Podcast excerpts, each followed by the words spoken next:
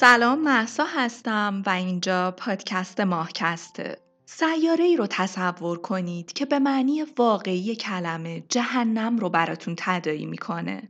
چشمه هایی از مواد مذابی که روی زمین جاری و آتش هایی که از گوشه گوشه سطح این سیاره با فشاری بسیار زیاد به بیرون پرتاب میشن و بارانی از فلزات رو تصور کنید که روی سطح این سیاره در حال باریدنه. فشار و حرارت اونقدر در این سیاره بالاست که جهنمی رو ساخته که برای ما انسانها قابل درک نیست. این آینده زمینه. ما در این اپیزود می‌خوایم با بررسی شرایط سیاره زهره در رابطه با آینده زمین حرف بزنیم. آینده ای که قرار ما رو تبدیل به یک سیاره جهنمی مثل زهره کنه. امیدوارم که تا پایان همراه هم باشید.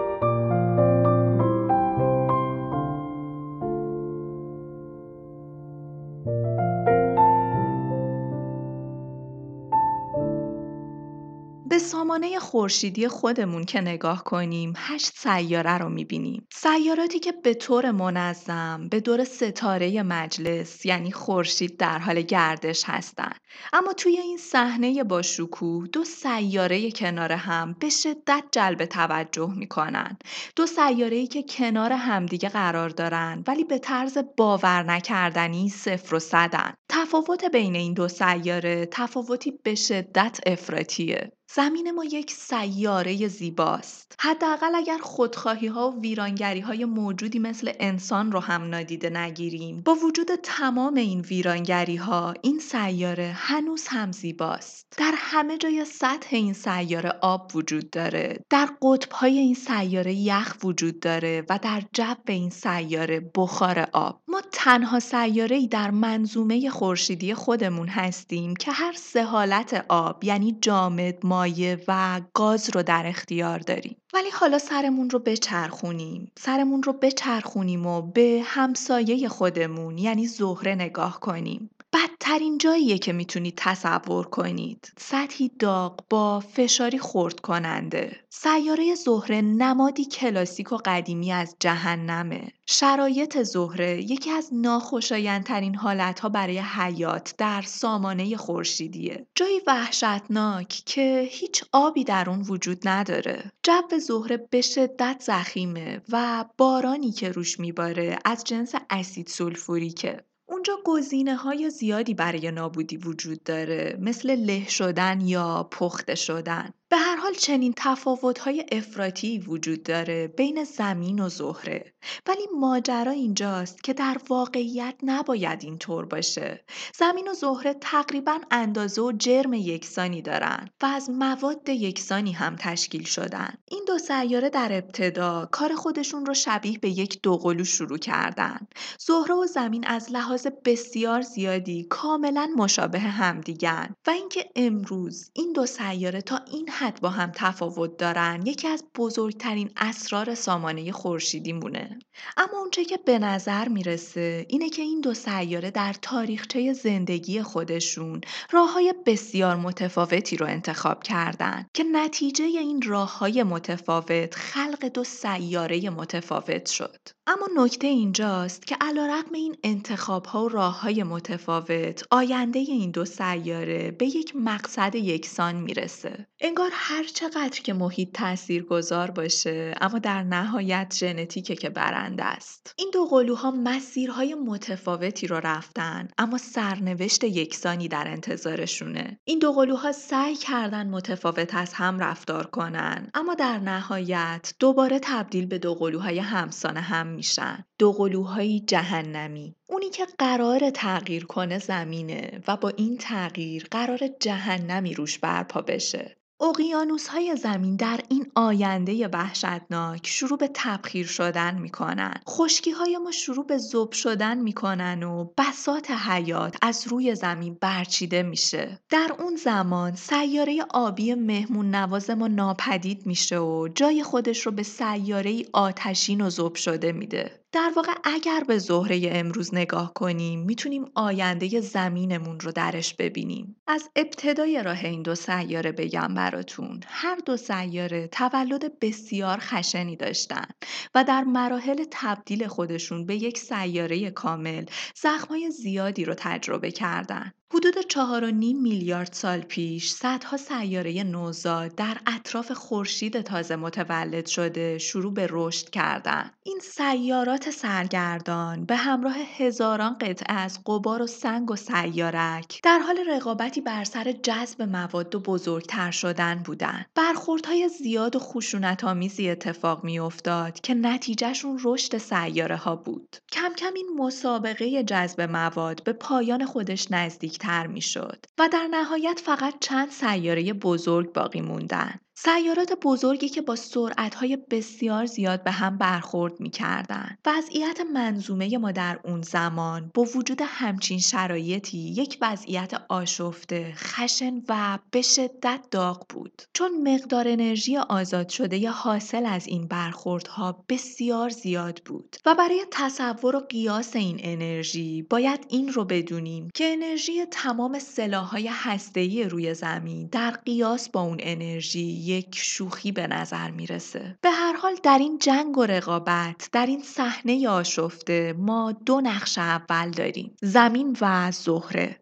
زمین و زهره که حالا به سیار خاران حریسی تبدیل شدن و برای بقای خودشون تلاش می‌کنن. تا اینجا زمین و زهره کاملا مشابه به هم پیش رفتن و رشد کردن ولی دو برخورد تماشایی این دو قلوها رو در مسیرهای بسیار متفاوتی قرار میده. از برخوردی که زمین در ابتدای تولد خودش تجربه کرد قبلتر هم در ماهکست براتون گفتم که جسمی تقریبا به اندازه مریخ به صورت مماس به زمین برخورد می‌کنه که این برخورد انرژی زیادی رو به سیارمون منتقل می‌کنه و باعث میشه سیارمون سریعتر بچرخه. وقتی سیاره داره سریعتر میچرخه یعنی هسته سیاره هم حرکت سریعتری رو تجربه می‌کنه. و ما این رو به خوبی می‌دونیم که حرکت هسته به معنی ایجاد میدان مغناطیسی محافظ به دور سیاره است. هر چقدر هم که این حرکت سریعتر باشه میدان مغناطیسی شکل گرفته قدرتمندتره. میدان مغناطیسی اثر تابش های مضر خورشید رو از سیاره دور می‌کنه و سیاره رو در برابر صدمات خورشیدی حفظ می‌کنه.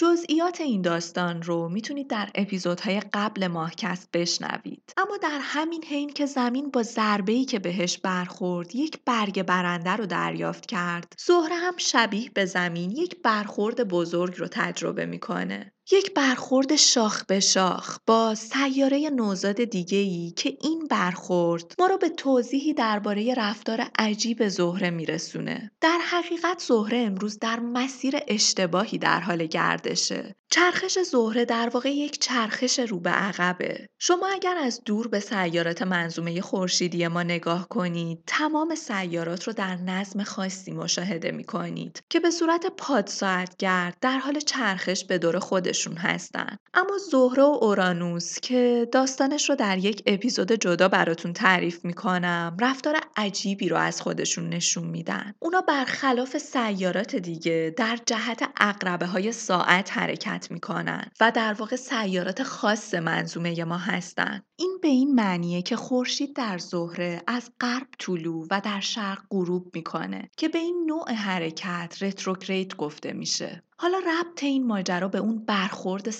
ای چیه؟ به نظر می‌رسه جسمی بسیار بزرگ زهره رو که داشته شبیه به سیارات دیگه در مسیر طبیعی به دور خورشید میگشته رو متوقف می‌کنه و با انرژی که در اثر این برخورد بهش داده شده به صورت عقبگرد شروع به چرخش می‌کنه. حالا فقط به این موضوع فکر کنید که این برخورد چقدر بزرگ و عظیم بوده که حرکت یک سیاره رو به طور کامل متوقف کرده و بهش نیرویی برای شروع یک حرکت جدید و خلاف جهت رو داده.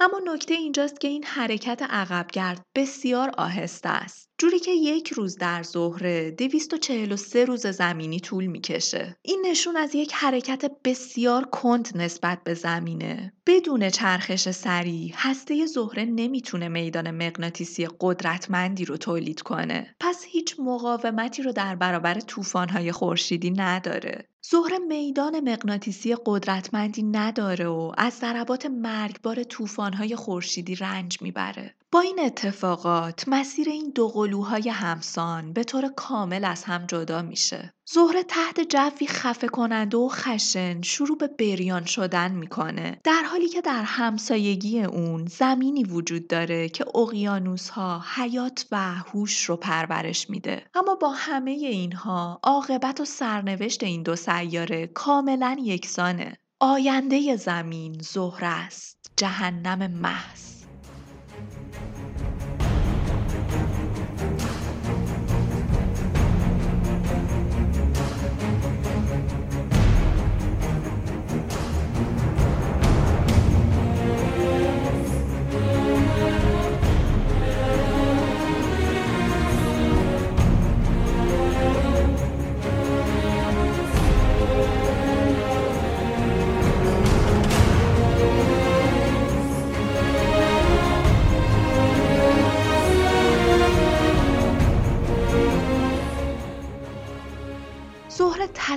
از جهنمه و ما یک روز به ناچار با سرنوشت دوقلوی همسان خودمون روبرو میشیم. ما تا اینجا می‌دونیم چیزی که زهره در گذشته تجربه کرده و به امروز رسیده چیزیه که زمین در آینده تجربه می‌کنه. شاید زهره تنها سیاره باشه که بتونه چگونگی تبدیل زمین به سیاره جهنمی رو برامون توضیح بده. ما زمینی ها اولین کاوشگر خودمون رو در سال 1962 به سیاره همزادمون فرستادیم و از اون زمان به بعد همچنان مشغول به کنجکاوی هامون در رابطه با زهره هستیم. چیزی که پیدا کردیم و دانشمندان از دیدنش شگفت زده شدن وجود سنگ های شبیه به گرانیت روی این سیاره بود. حالا چرا این موضوع عجیبه؟ چون برای ساخت گرانیت به آب نیاز داریم و وجود گرانیت روی سیاره زهره به این معنیه که روزی آب فراوانی روی این سیاره وجود داشته. حتی تصورش هم مشکله. تصور وجود آب روی سیاره جهنمی مثل زهره. این احتمال وجود داره که شاید در سامانه خورشیدی تازه متولد شده ما دو، سه و یا حتی چهار سیاره آبی وجود داشته. زمین، زهره، مریخ و حتی عطارد. حالا راجع به جزئیات سیارات دیگه توی اپیزودهای مربوط به خودشون حرف می‌زنم. اما در رابطه با زهره ماجرا اینه که روزی زهره هم مثل زمین روی سطح خودش آب و اقیانوس داشته. چون عناصر سازندش، چون شرایط شکلگیری شبیه به زمین بوده. اما زهره نتونست آب رو روی خودش حفظ کنه. یک اتفاق یا یک فاجعه در یک بازه زمانی زهره را از یک سیاره آبی به جهنمی که امروز هست تبدیل کرد و متهم ردیف اول ما در این داستان خورشید جوانه. خورشیدی که از زمان تولد خودش شروع به قدرتمندتر شدن کرد. وقتی که به خورشیدمون نگاه می‌کنیم به نظر شبیه به دیروزه. ولی این در مقیاس زمان بشریه. در مقیاس زمانی کیهانی یعنی در بازه های زمانی بسیار طولانی خورشید ما داغ و داغتر شده. هر یک میلیارد سال خورشید ما ده درصد داغتر میشه و واسه همین با گذشت زمان و قدرتمندتر شدن خورشید دمای زهره شروع به بالا رفتن می‌کنه. و نه تنها که این زهره حدود چهل میلیون کیلومتر نزدیکتر از زمین به خورشیده. در مقیاس کیهانی رقم بزرگی به نظر نمی نمی‌رسه اما اینطور که به نظر میاد این فاصله تا خورشید اهمیت بسیار زیادی داره. این فاصله خبر از حضور در مکانی بد و در زمانی بد رو میده. زمین به اندازه کافی از خورشید دوره تا بتونه آب روی خودش رو حفظ کنه. ولی زهره نمی‌تونه این گرما رو تحمل کنه. با بالا رفتن دما اقیانوس ها شروع به تبخیر شدن می‌کنن. تمام اون اقیانوس ها تمام اون میلیون ها کیلومتر مربع آب به بخار تبدیل میشه و در نتیجه تمام این اتفاقات اساسا ابرهایی از بخار آب کل سطح سیاره را پوشوندن. جوری که دیگه حتی دیدن سطح سیاره زهره هم ناممکن بود. بخار آب گاز گلخانه‌ایه. این ابرها تمام سطح زهره رو میپوشونن و نور خورشید رو در داخل خودشون به دام میندازن.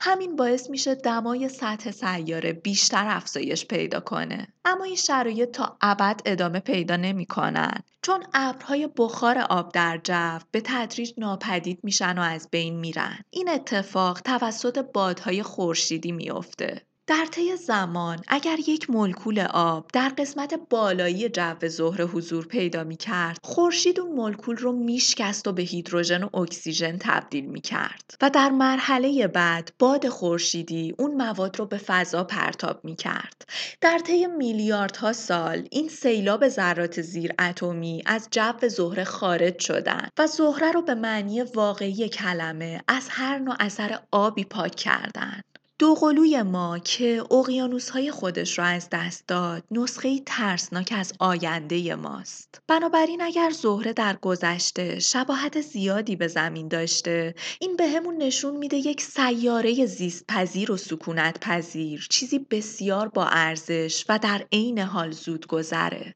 و چیزی نیست که تا ابد ادامه داشته باشه. نه تنها داغتر شدن خورشید که وجود گونه‌ای به نام انسان روی زمین داره درصد گازهای گلخانه‌ای رو به سرعت بالا می‌بره. و این شاید دلیل بسیار محکمی باشه بر اینکه ما زودتر از موعد و شاید با اشتیاق داریم به سمت سرنوشت جهنمی خودمون حرکت می‌کنیم. بدون وجود بخار آب دما به طور موقت ثابت باقی میمونه و بالا نمیره. اما خیلی زود یک نیروی جدید دمای سطح رو به سرعت بالا می‌بره. تا جایی که سیاره به حدی گرم میشه که بارانهای فلزی شروع به باریدن می‌کنن. چند میلیارد سال پیش وقتی به سامانه خورشیدی خودمون نگاه می کردیم شاید دو یا چند زمین رو می دیدیم. اما در چند میلیارد سال آینده وقتی به همین منظومه نگاه می کنیم ممکنه بیش از یک زهره رو ببینیم. زهره سیاره‌ای مملو از آتشفشانه. آتشفشانهایی با تعدد و تنوع بالا. و واسه همین میشه به زهره لقب سیاره آتشفشان ها رو داد. زهره ده ها هزار آتشفشان رو میزبانی می‌کنه. اما این مواد مذاب فوران شده نیستن که دما رو بالا می‌برن. بلکه چیزی عامل بالا رفتن دمای زهره است که همراه این مواد بیرون میاد. زهره با گازهای آتشفشانی زخیم پوشیده شد اما تنها مشکل زهره وجود آتشفشان ها نبودن. ابرهای زخیم گاز که ناشی از آتشفشان ها بودن شروع به ساخته شدن کردن و یک لایه 240 کیلومتری از کربن دی اکسید رو به دور سیاره ساختن. ما به گازها به عنوان چیزهای وزندار نگاه نمی کنیم اما اونها دارای وزن هستند. اگر روی زهره باشیم 250 کیلومتر جو بالای سرمون داریم که نتیجهش فشاری 90 برابر زمینه که همین شرایط روی زهره رو برامون به شدت عجیب و پیچیده می‌کنه. زمین هم همین آتش ها رو روی خودش داشت. اما چرا همچین مسیری رو طی نکرده؟ چون ما در فاصله دورتری از خورشید قرار داریم.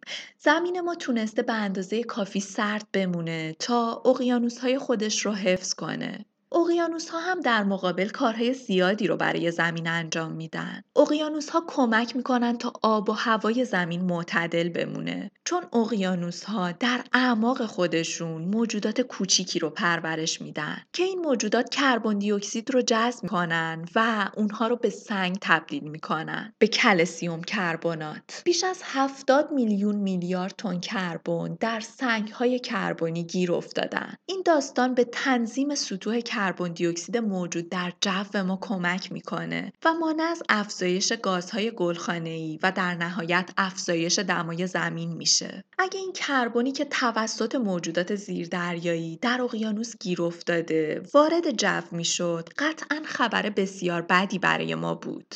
وقتی به گذشته زهره نگاه کنیم چشم اندازی شبیه به این رو داریم که مواد مذاب زیادی از سطحش در حال بیرون اومدنه و همراه این مواد مذاب مقادیر زیادی از گاز وارد جو سیاره زهره میشه. روزانه صدها تن گاز وارد جو زهره میشه و در طول تاریخ مدام گاز کربن دی اکسید از ها بیرون اومده و جوی زخیم و چگال رو برای زهره ساخته. نتیجه ورود تمام این گازهای آتشفشانی به جو زهره حضور پرتراکم گازهای گلخانه‌ایه. گازهای گلخانه‌ای که در طول میلیاردها سال گرما رو در زهره به دام انداختن و ما رو به امروزی رسوندن که دمای روی زهره حدود 470 درجه سانتیگراده.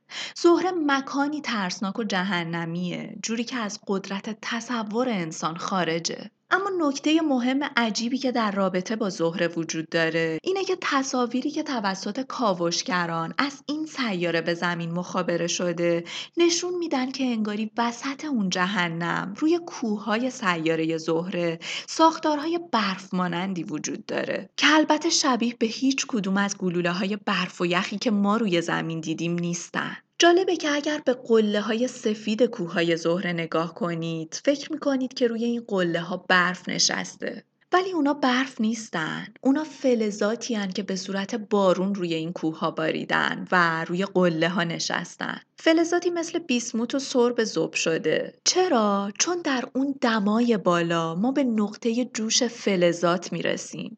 روی زمین آب تبخیر میشه و میره بالا تبدیل به ابر میشه و دوباره روی زمین میباره. اما در اون دمای افراطی در زهره فلزاتن که شروع به تبخیر شدن می‌کنن. میرن بالا و تبدیل به ابر میشن و بعد دوباره روی زهره میبارن. فکر کردن و تصور این تصویر هم شگفت انگیزه اینکه هر سیاره شخصیت خودش رو داره هر سیاره طبیعت خودش رو داره. به نظرم حتی تخیل نویسنده های داستان های علمی تخیلی هم نمی‌تونه همچین چیزی رو خلق کنه. ما داریم از شبنم های فلزی روی قله کوه ها حرف می‌زنیم. فلزاتی که دارن از آسمون میبارن. کجا می‌شد فکر کرد که همچین چیزی هم می‌تونه وجود داشته باشه؟ و جالبتر از همه اینها اینه که در آینده زمین این بارانهای فلزی پیش بینی شدن. اما این همه ماجرا نیست. فعلا با شاعرانگی بارونهای فلزی یه کمی آروم بشیم که وقتی که برگردیم قرار از اتفاقات وحشتناکی بگم براتون.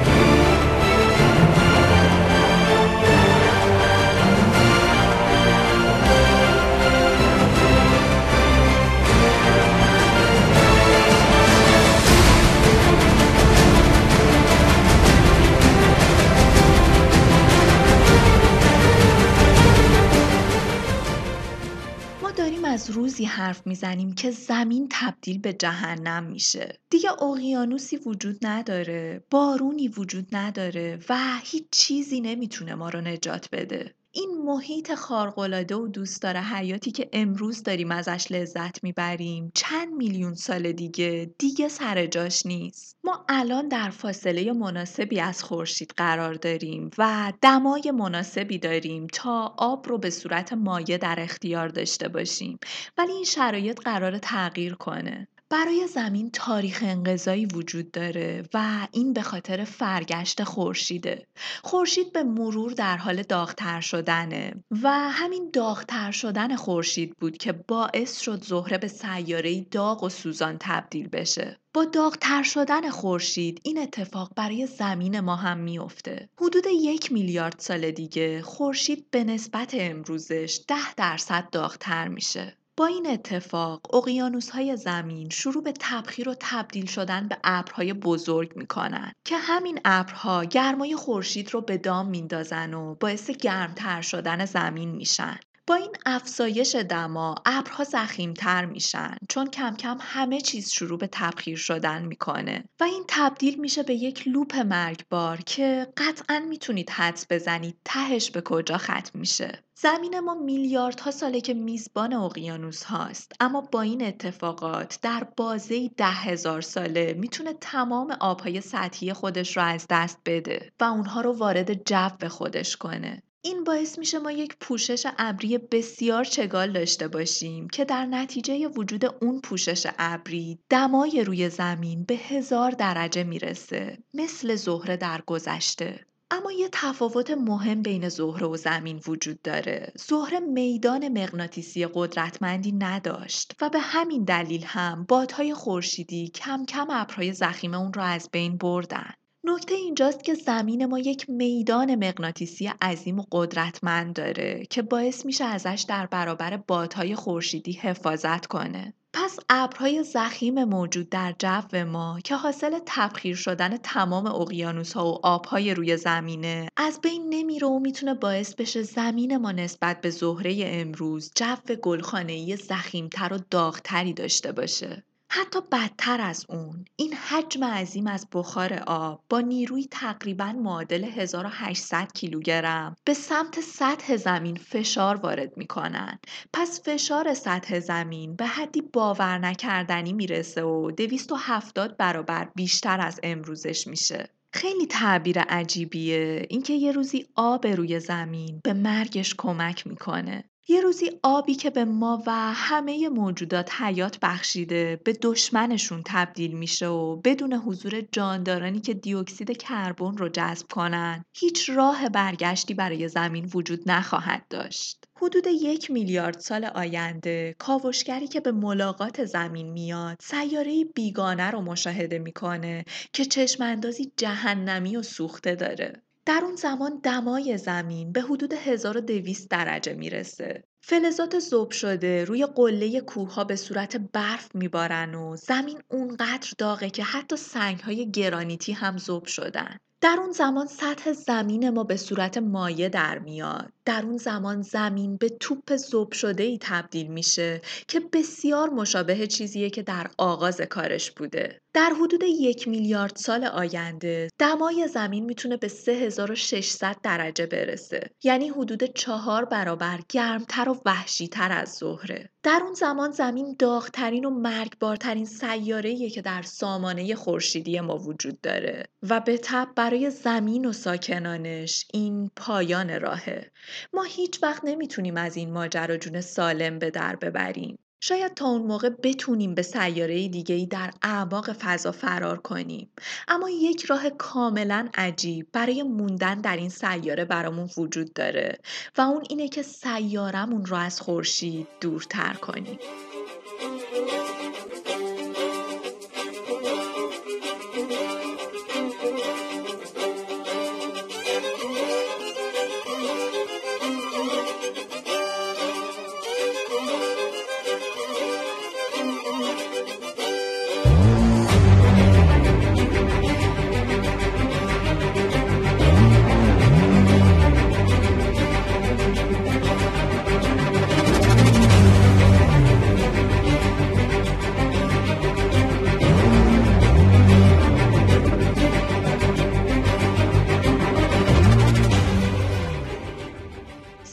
آینده سکونت ناپذیرترین سیاره در سامانه خورشیدیه. در اون زمان اقیانوس ها تبخیر و سطح زمین کاملا ذوب میشه. یک میلیارد سال آینده زمین می‌تونه مکان بسیار وحشتناکی باشه. همین الان و امروز زهره دوقلوی شر زمینه ولی در آینده ای دور زمین می‌تونه دوقلوی شر زهره باشه. سیاره با دمای 3600 درجه و فشاری معادل 270 برابر امروز. در این نوع دماها که در اون حتی سنگ های روی سطح هم شروع به ذوب شدن می‌کنن تصور جایی که حیات در اون وجود داشته باشه بسیار سخته حدود 48 تا 56 کیلومتر بالای سطح زهره فشار هوا حدوداً با فشار روی سطح زمین برابره. دما هم بسیار مشابهه ولی قطره های ابر مملو از اسید سولفوری که متمرکز وجود داره که چندین برابر متمرکزتر از اسید باتری هستند. اینجا محیطی متخاصم و وحشتناک رو داریم ولی در کمال تعجب دلایل بسیار خوبی وجود دارن که فکر کنیم احتمال داره حیات در اونجا وجود داشته باشه.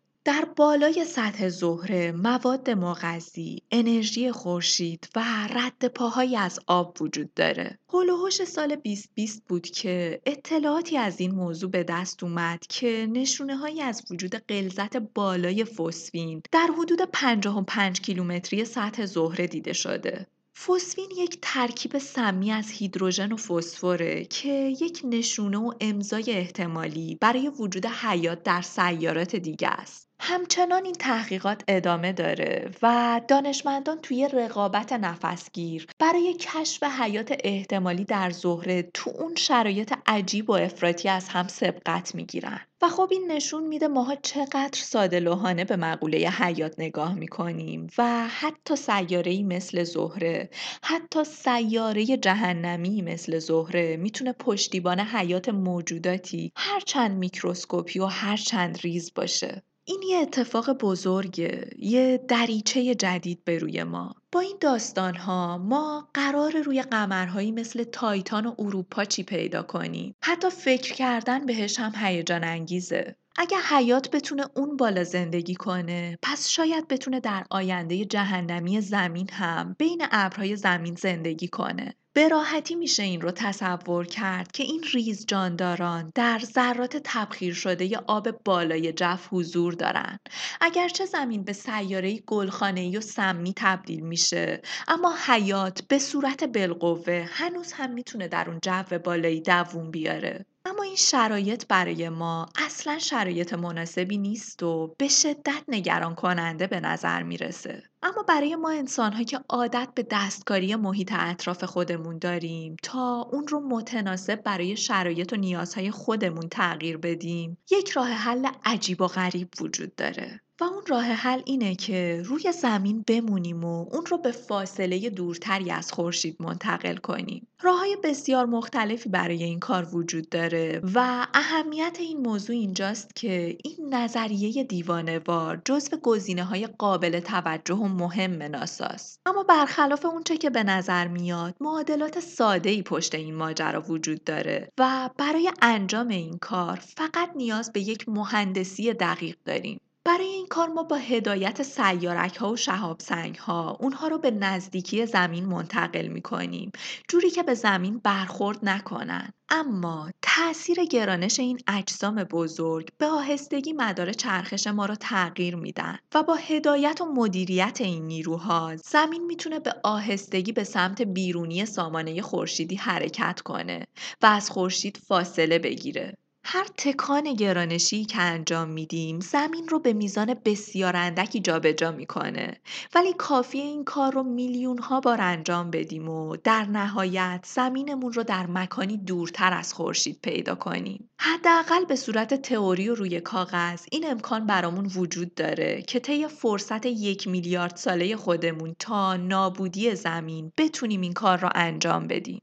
اما طبق معمول قطعا نمی‌تونیم همه پیامدها رو در نظر بگیریم. و ممکنه که راه نجاتمون باعث نابودی سریعترمون بشه. به هر حال اونچه که در این اپیزود بهش پرداختیم این بود که زهره و زمین احتمالا به عنوان دو قلوهای همسان متولد شدن. ولی در مسیر فرگشت خودشون راهشون رو از هم جدا کردن. ولی حالا زمان دوباره اون چرخه رو به ابتدا برمیگردونه و اونها مثل دو قلوهای همسان خواهند مرد. در مقیاس کیهانی با معیار و میزان کیهانی عمر حیات روی یک سیاره بسیار کوتاهه. چیزی که این دو سیاره بهمون به نشون میدن اینه که داستان حیات و سکونت پذیری در طول زمان می‌تونه به راحتی دچار تغییر بشه. پس سکونت پذیری یک چیز باثبات و دائمی نیست.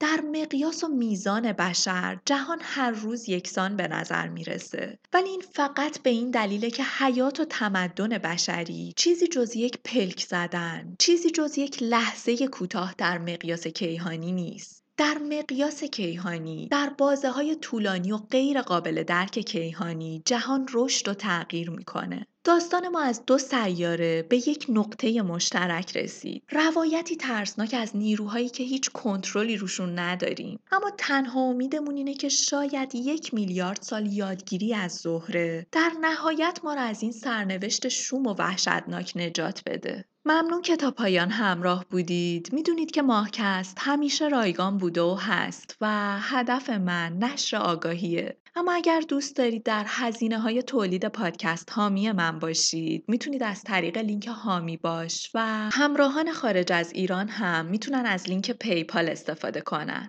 منابع استفاده شده در این اپیزود رو می‌تونید در قسمت توضیحات پادکست پیدا کنید. پیج من و ماهکست و کانال یوتیوب ماهکست رو هم از دست ندید که ویدیوهای بخش روانکاوی ماهکست اونجا آپلود میشه. که در این فصلش هم داریم به بررسی نظریات یونگ می‌پردازیم. خوب باشید و تا به زودی بدرود. منم شهری که یادمش رفته کسی را نداره